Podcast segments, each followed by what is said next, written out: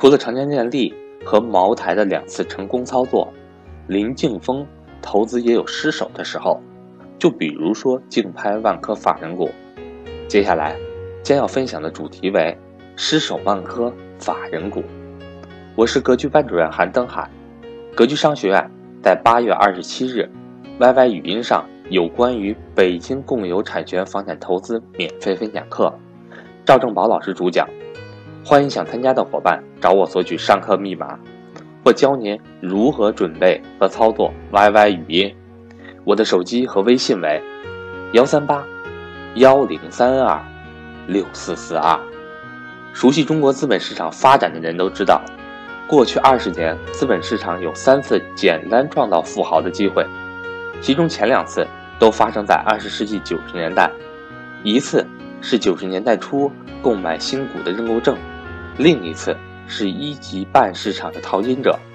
财经作家张志雄曾提到一个故事：他的一位朋友在二十世纪九十年代初，仅收购了一家企业的五百万元职工股，上市翻了二十倍，成了亿万富豪。第三次简单创富的机会，就是上市公司非流通法人股的投资了。只不过当初买入这些法人股的投资者们。很少会有人预料到，后来的中国资本市场会掀起一场轰轰烈烈的股权分置改革。二零零三年至二零零四年间，林敬峰在股票二级市场和法人股投资两个领域不停切换。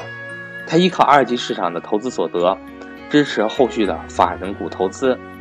二零零三年买入茅台法人股之后，林敬峰又持续在法人股上投资了三单。分别是天津港、宁沪高速和招商银行，这三只法人股的买入时间都是在二零零四年六七月间。这三笔投资资金悉数来自于包括长江电力在内的二级市场投资所得。从投资茅台法人股开始，林敬峰基本上已经将投资优质的法人股作为这一阶段投资的主要对象。只要手上有长线的资金。我就会去交易所、拍卖行了解是否有法人股转让的信息。那个时候的法人股市场的淘金者并不多，在深圳，裘国根和他所管理的重阳投资，算是投资法人股的积极者。林敬峰回忆当时的投资经历说：“仿佛挖到了一个巨大的金矿，到处都是便宜的股票。不过林敬峰也有失手的遗憾。”印象最为深刻的就是万科法人股的拍卖。平常参加法人股竞拍，参与者寥寥，几乎每次只要举牌就可以将标的物收入囊中。但万科那次的法人股拍卖很奇怪，起拍价是每股一点七元，一开始只有林敬峰和另外一个拍卖者轮番叫价，一直叫到了三元。这个时候。突然杀入一个神秘的竞拍者，频频举牌，志在必得，最终落锤价是三点四元，价格翻了一倍。考虑到价格已经偏离自己划定的安全范围，林敬峰没有跟追抬价，最终失守这次万科的法人股拍卖。直到今天，林敬峰也不知道当时那个神秘买家究竟是谁。